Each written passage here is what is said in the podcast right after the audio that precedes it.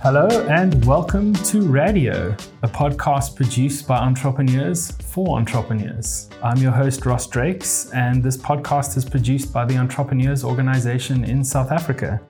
Today I'm here with Dylan Jeary, who's the founder and CEO of Kilowatt AV, amongst other companies. Welcome, Dylan. Thanks, Ross. Thanks for having me on the show.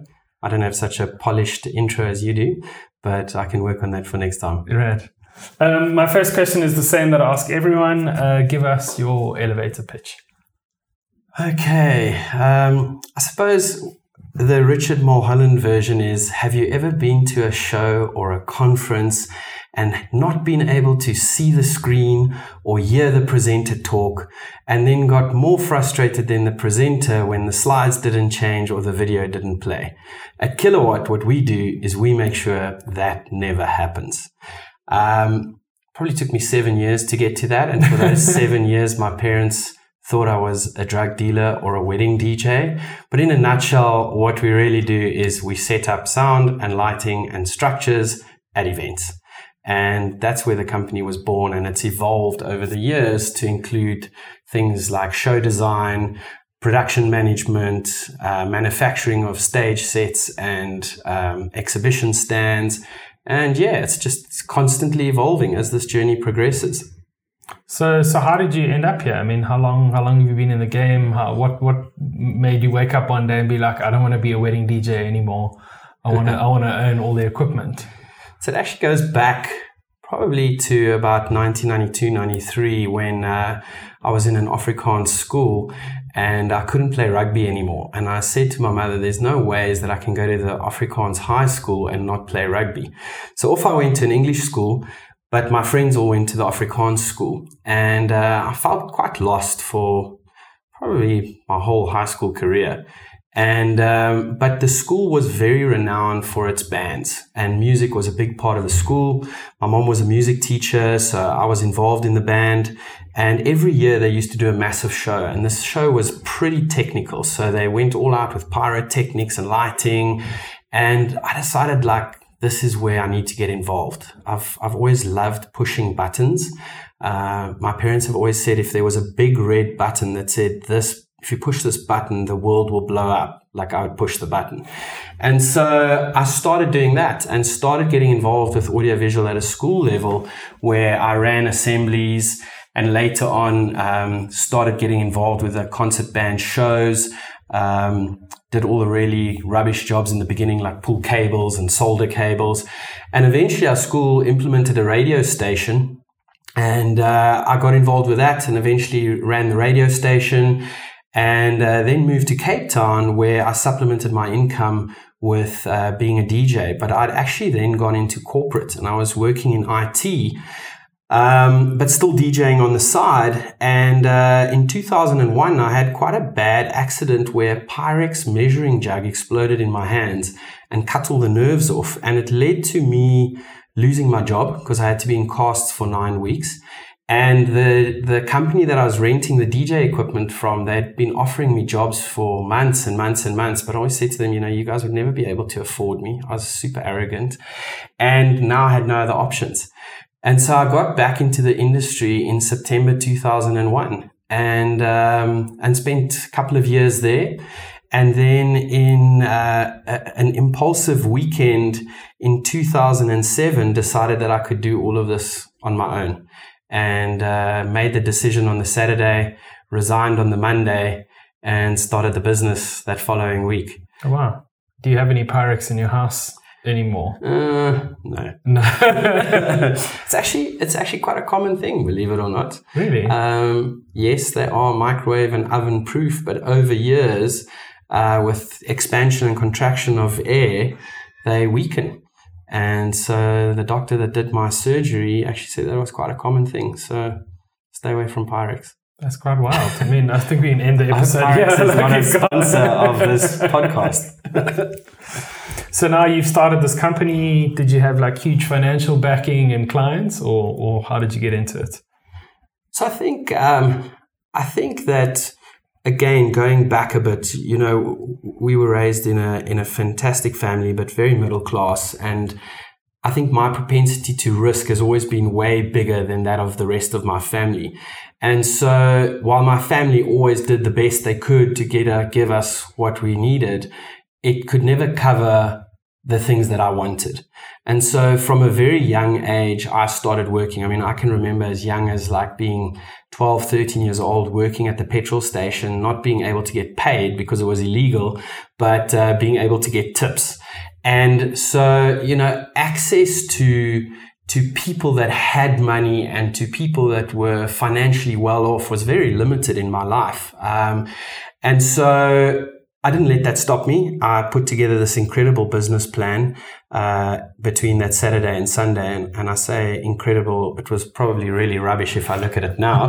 um, it was probably just a list of equipment that uh, I needed to buy. But it turns out that I needed to find 5 million Rand to be in a competitive position with the company that I had left. And so off I set to go and find this five million rand, and no one wanted to give it to me, which uh, still don't understand until today. Like I went to my parents to see if they could help me. They're like, no, that sounds like a really bad idea. I went to everyone I knew, and no one wanted to give me this money. But uh, you know, as with many things in life, if something's destined to be, it will be. And in that time, uh, so take you back to 2007 the world was a very different place. I mean, that May 2007 or June 2007 was the month that the first iPhone was launched. Um, I don't think it actually came onto the shelves for two months after that because there were some issues. But I mean, just think how different the world is today just because of the whole Apple and iPhone ecosystem. Mm. It was the month when Madeleine McCann went missing, um, which still hasn't been found.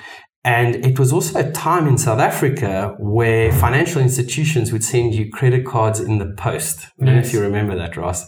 Virgin and Money so, was like shipping those things Virgin out. Money 2020. Um, anyway, so feeling very despondent. Uh, and, and also there were some other challenges that we'll, we'll get into. Uh, the major one of being a massive lawsuit that I entered with my previous boss that, that took sort of 18 months to resolve. But I was like, what have I done? I've already left a great job where I was earning good money and thinking I could start this business and now I don't have any money. You know, I want to start an audiovisual equipment rental business and I don't have any money. And I went to the post office to collect my mail and in there was a credit card from SAA. It was a Fly SAA credit card and I had a 50,000 Rand credit limit. I was like, this is it. I'm going to start my business on this credit card. Um, at that stage, my financial savvy was very different to now. I basically lived on credit cards and my philosophy or my purpose in life was that if I was going to die, I was going to take a bank with me. and uh, so, I mean, I didn't see that as risk at all to take another 50,000 Rand on a credit card. And that's what we did. I drew out the 50,000 Rand in cash. We put down a deposit on a, a warehouse. We put down a deposit on a van. We bought one laptop and I spent the rest of the money doing a brand identity and business cards. And I was like, I'm going to fake it till I make it. But if I need to get in front of corporate clients, I need to look like a business. Yeah. And that's how it started. And uh, I suppose the most interesting insight from that, or the most interesting learning from that, is that we get so caught up in the commodity of our business that we don't realize that that's not really why we're making money. We make money in business because as entrepreneurs or as business people or as companies, we're able to add value to commodities. So I started to realize very quickly that even though I had no equipment, if I could provide a more creative or a better service or a better experience to clients, I could find the equipment anywhere. Mm. And so that was our initial philosophy was that we will give you the right equipment for your show. We won't give you the equipment on our shelves because there was none, we didn't tell the clients that. Um, and also, we would add value through creativity. Yeah. And it wasn't until a couple of years later that we actually started saying, okay, now we're going to start buying equipment incrementally so that we can actually start recovering some of the cost of sale of renting in equipment from competitors and suppliers that we were actually now starting to strengthen because of our business taking off. Yes. I mean, I, I love this, this, that kind of thought of yours of It's that adding value or like how you taking this tool that you have, you know, we have graphic design and strategy as our toolkit, but there's a million designers out Absolutely. there. So you're not just selling design. Like, what do you, Absolutely. what actual problem are you solving or what thing are you doing with your design? Yeah. Uh, I think in your Absolutely. world, it's probably the same. There's a thousand people who can throw up a light and a, and a speaker and, and hit play, but that's not, you know, that's what you're delivering in the end, but it's not the whole value chain and probably not why your customers keep coming back to you. Absolutely. You know, I think, and I think, I said again, like, I think so many people make a mistake, not just business owners, but people in sales as well, in that they think the commodity is what allows them to be able to sell the product or the service. And so, so often I'll see sales reps or people wanting to sell me something and they spend so much time selling me the speaker or selling me the light. And, you know, there's so many lights out there. There's so many speakers out there. Technology has gotten to a point where, you know, there's not massive gaps between the best and the worst anymore. Yeah. And uh, I think that it's, yeah, it was a massive learning for me to understand A, that if I gave you 20 million Rand or a bank gave you 20 million rand, you can go to the same companies that I go to and buy the same equipment that I buy. So how do you create differentiation if everyone has access to the same commodities?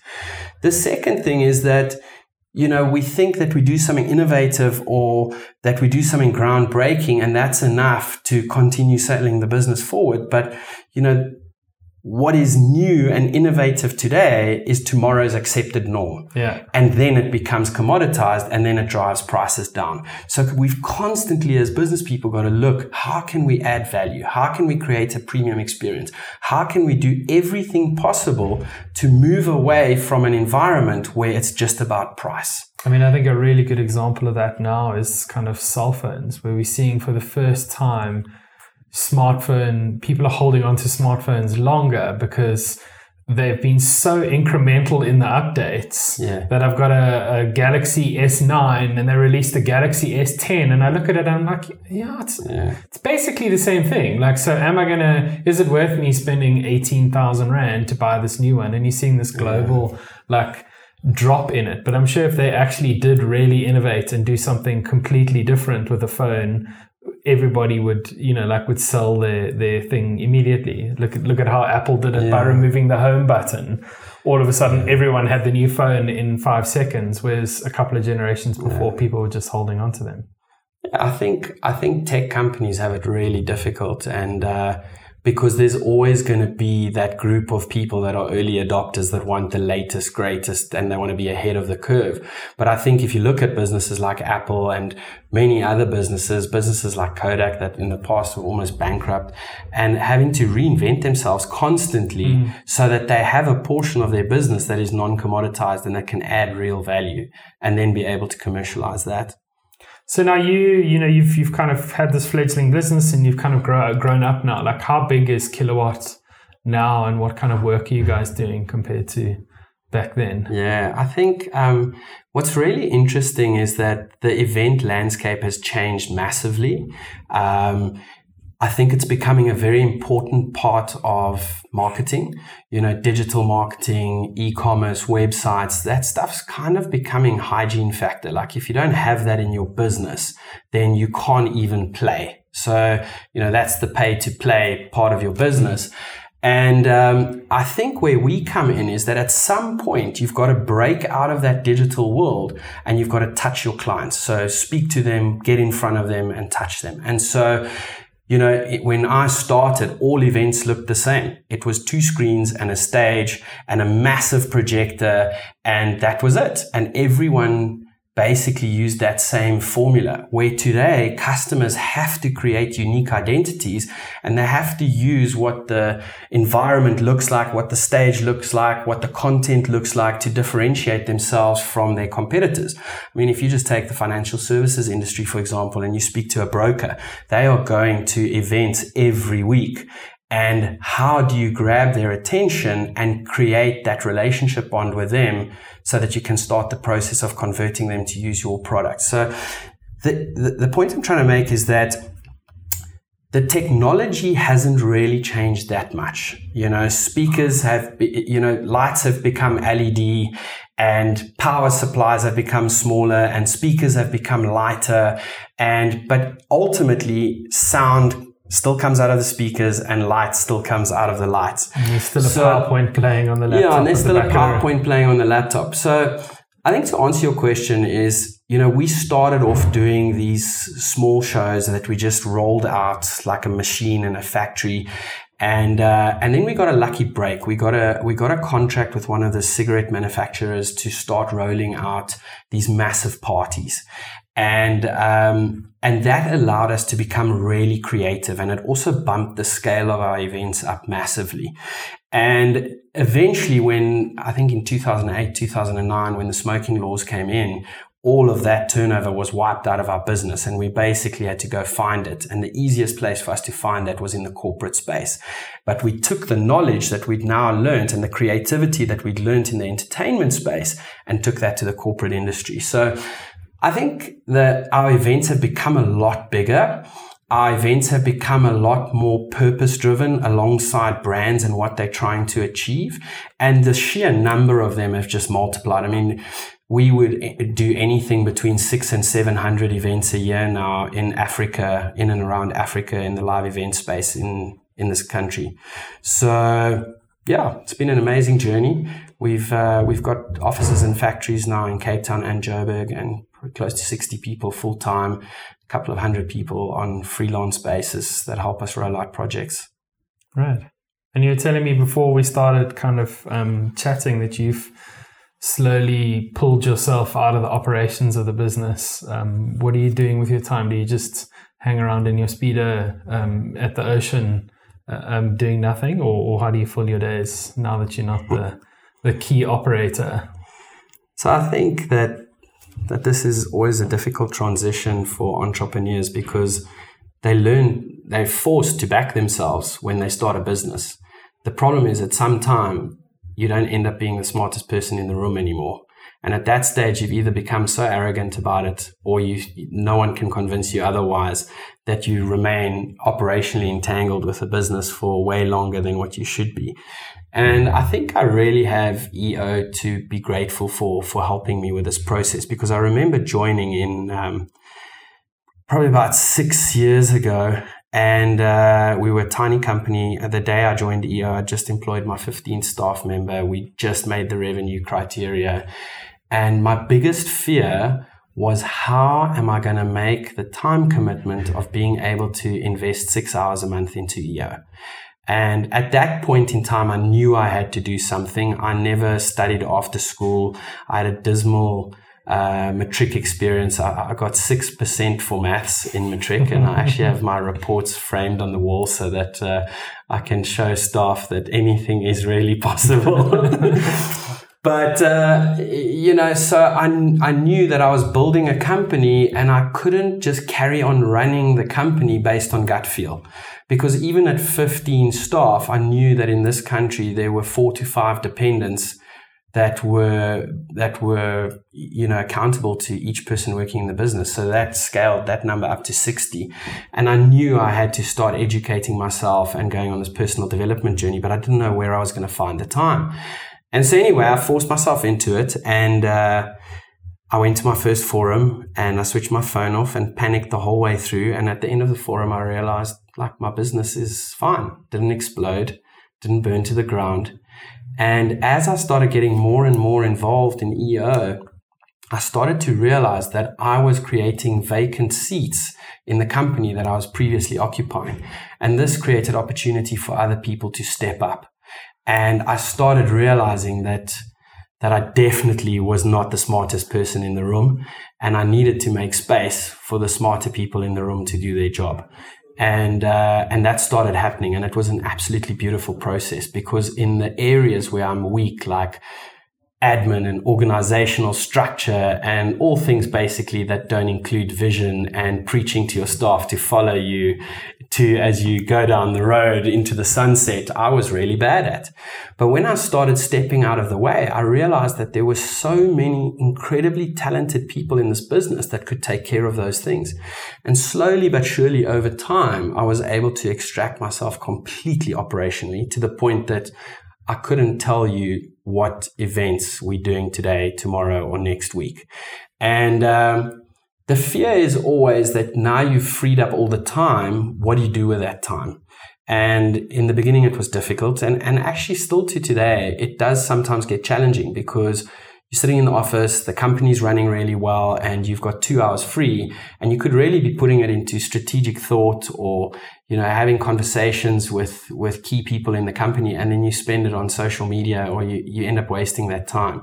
And so I started becoming quite strict around, either doing things that were benefiting me from a personal development point of view. And I really started to focus on strategy and culture.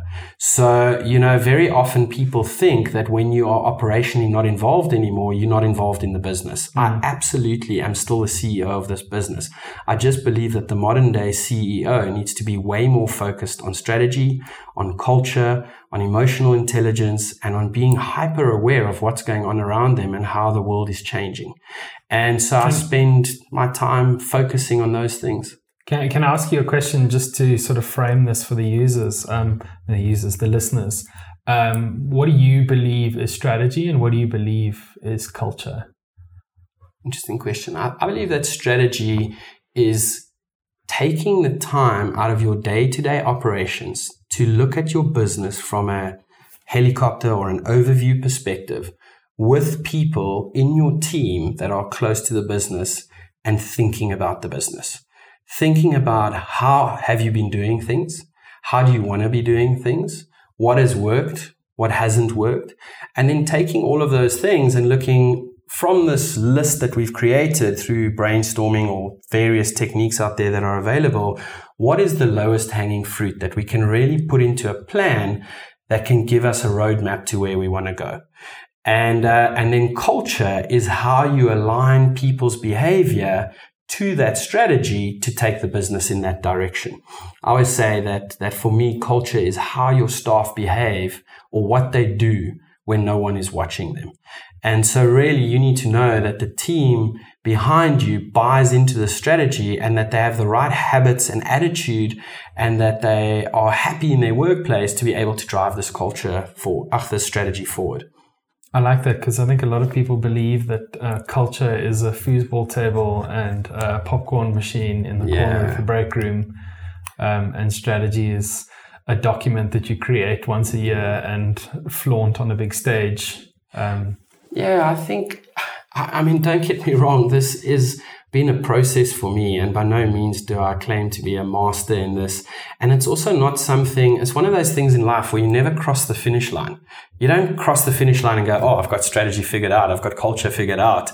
It's an ongoing evolution and development, and it's a journey, and that's what I really enjoy. But uh, I think I was also that person. And I think an element of it is needed to kickstart culture. But really, as with many things in life, it, it really boils down to intent. You know, like if you are not thinking about culture and if there's zero intent, a culture is still going to exist. Mm. It's going to form whether you like it or not. Is it going to be the culture that you want to be associated with and that works for your business? Or is it going to be a culture that dictates how you do business? I think that's the scary thing. So we do a lot of those fun. I call them sort of the Google world things. But we've started to realize that they're actually not that important in driving behavioral change as much as it is to just get people's buy-in that they are working at a place that is really cool and really out there. But it's such a small part of what aligns culture to strategy. So now, how do you how do you spend your day? So you, you wake up at, at five a.m. and go for a cycle, and then what? so I um I, I think that I can say this safely, but I feel sometimes like I'm employed by EO now. I think uh, a lot of my time goes to EO, and uh, and I say that tongue in cheek because I only do things for EO quite selfishly. So I always look at where does the organization need help, and what am I going to learn by helping them. So it's like a symbiotic relationship. Mm. But um, basically, I start my day fairly early in the morning. I've got three children. And so I, I, I, believe that you have to get your mind primed for positivity and for peak performance, especially you know with with the state of our country at the moment. It's so easy to be dragged down, um, and and I suppose it's also easy to become naive. But like in my life, I kind of say like what is in my control and what is out of my control. And the things that are out of my control, I need to be mentally strong enough that I can get through those things without them pulling me down. So I start my day early in the morning, anywhere between 4.30 and 5 a.m. I will then get up and do some really cheesy positive reading for 10 minutes.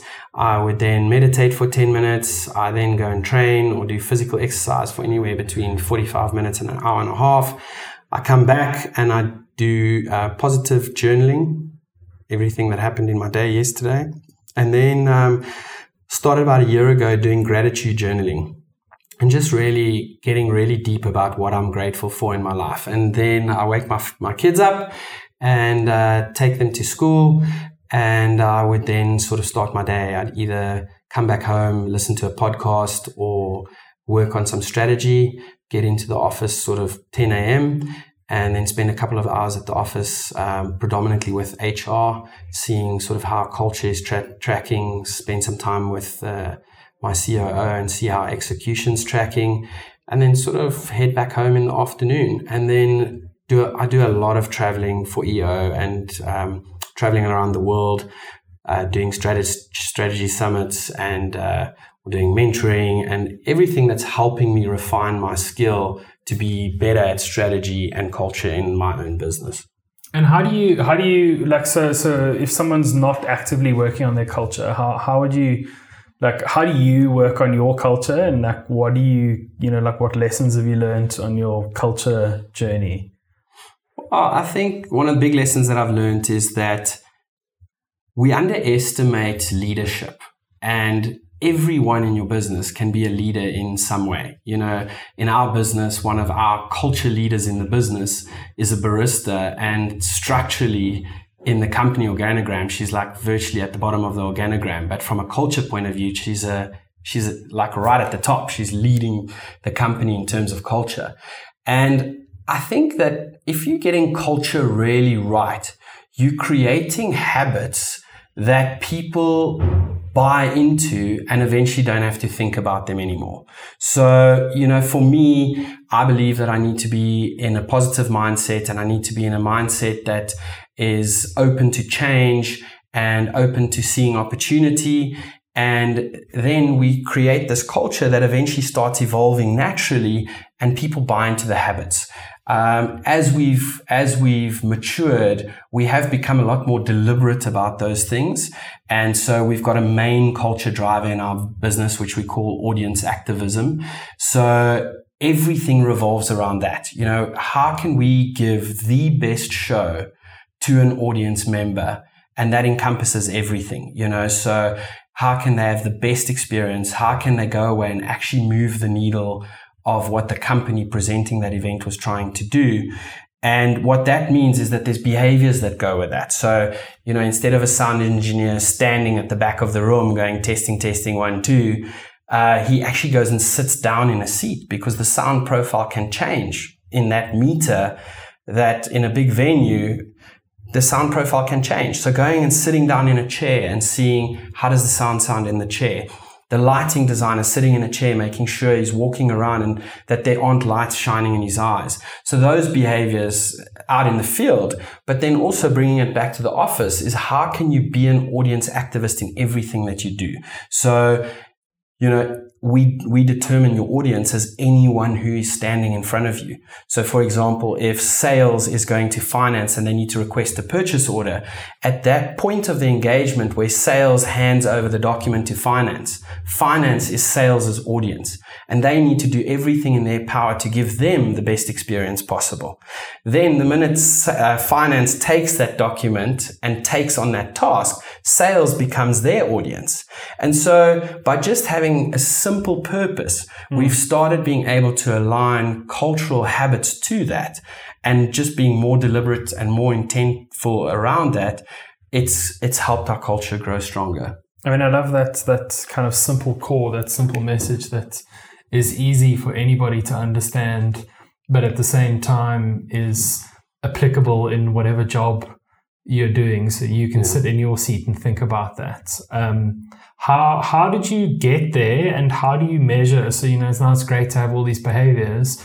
Are you measuring people and rewarding them based on these behaviors? How, how does Absolutely. that work?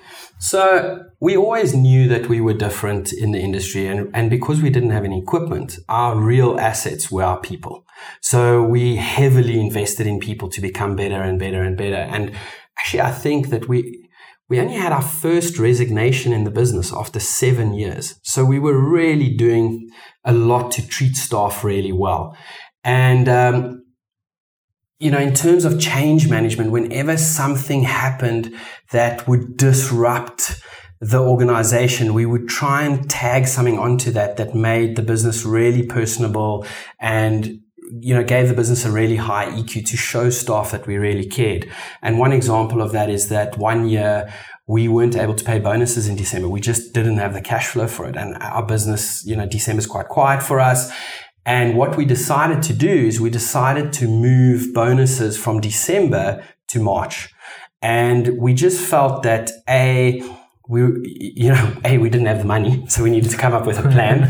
But then obviously you justified as an entrepreneur. Yeah. and so the justification was that you know people generally spend their bonuses on christmas. They spend too much money. So if they get money at the end of feb for march you know it's like they can actually go do something productive with that money. And so we had a meeting and we told the staff this and obviously people were super unhappy because it was change and so what I decided to do that year is I decided to do a handwritten card for every single staff member. And I sat down with a list of all our staff and I literally wrote a, a, a handwritten card about what that person meant for the company that year. And the funniest thing happened, I had more people thank me for the card than had ever thanked me for a bonus before.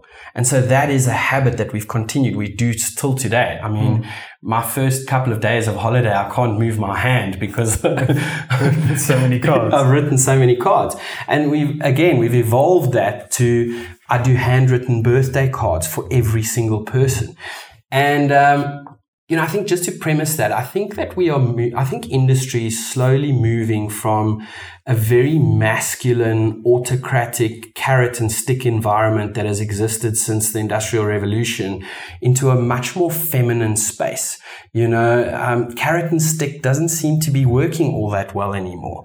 And these sort of high EQ payoff activities have really helped us to move into the new sort of future of, of, of business.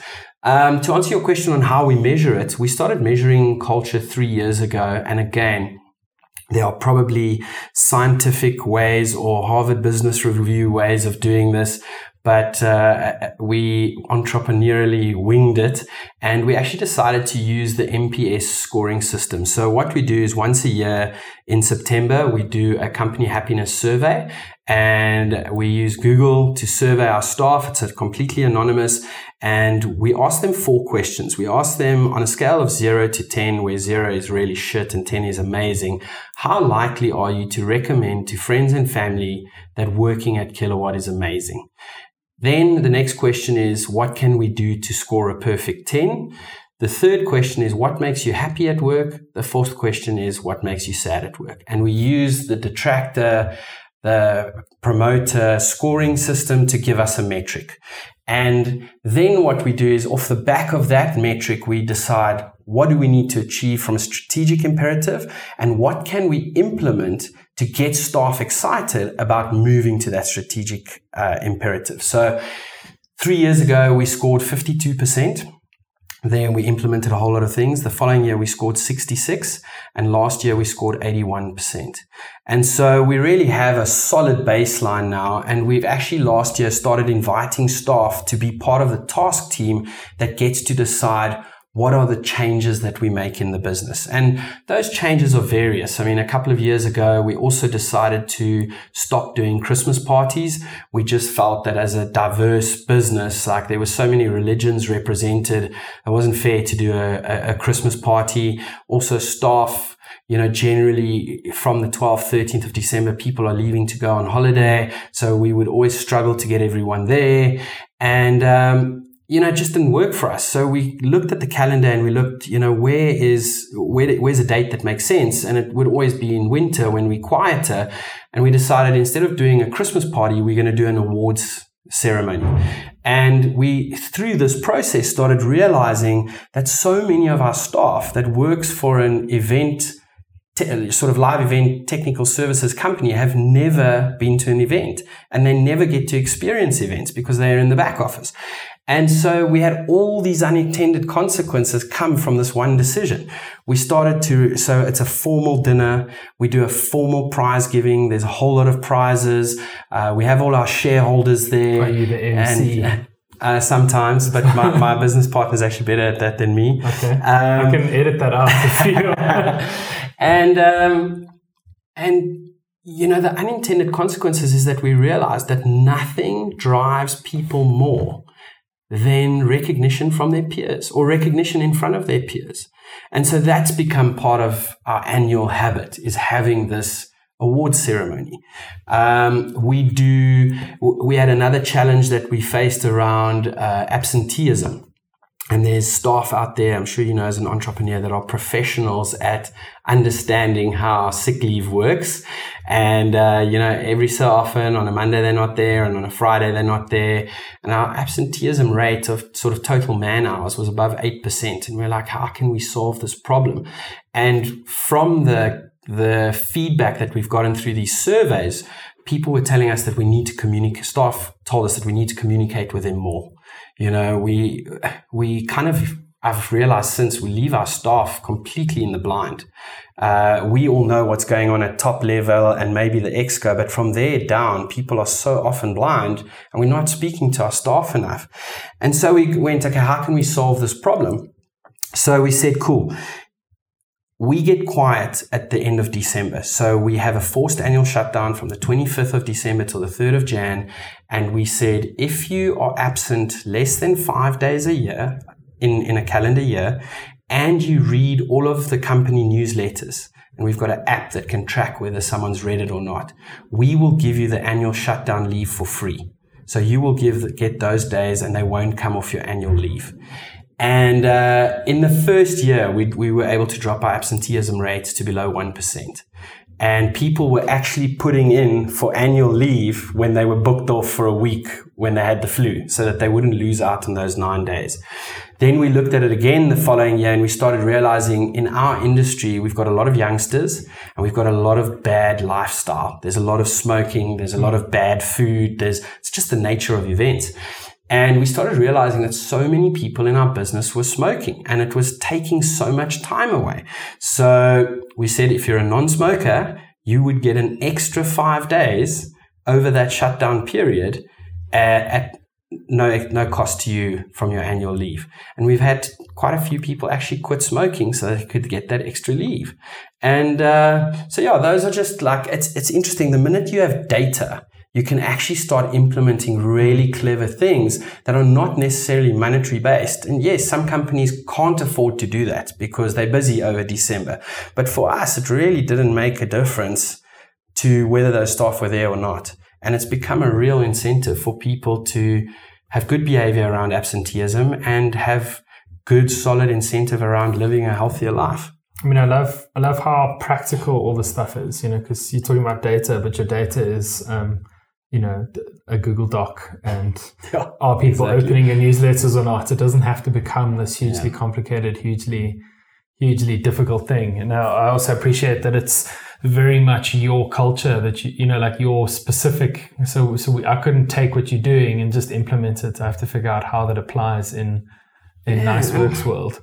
I mean, I said earlier, it's really all about intent. Like, do you want to be different to your competitors? And do you decide one day to start? And the first iterations are probably going to be horrible. But as you do them and you reflect on them and you review on them, you can keep making them better and better. And when you, as in me, is the dumbest person in the room, then you know that there are people in the company that can help you take that leaps and bounds forward. And uh, I just really have learned to trust that process. And if there's a good idea, test it, and uh, and see where it takes you. That's amazing. I think that's a lovely, lovely thought to end on. Thank you so much for your time, Dylan. I really Thanks, appreciate it. That was really cool. And I need to go back into my business and uh, spend some time working on on strategy. I've been spending all my time on product development. Um, so, so thank you very much. Uh, you've been listening to Radio, a podcast by the Entrepreneurs Organization in South Africa. Quick shout out to our sponsors who, who help us run EO in SA, to 10xe, to LabourNet, uh, Bidvest McCarthy, and Bidvest Car Hire. You guys are absolutely amazing. And if you want, you can go to the Kilowatt AV um, award ceremony in the, at the end of the year next year. You just need to email Dylan, and he'll he'll invite you. Absolutely. Um, it- we always encourage people to share this. If you know an entrepreneur who is struggling with strategy or or culture, please pass this podcast on to them. I think that's why we do this kind of thing. Um, Dylan, you can also reach out to him.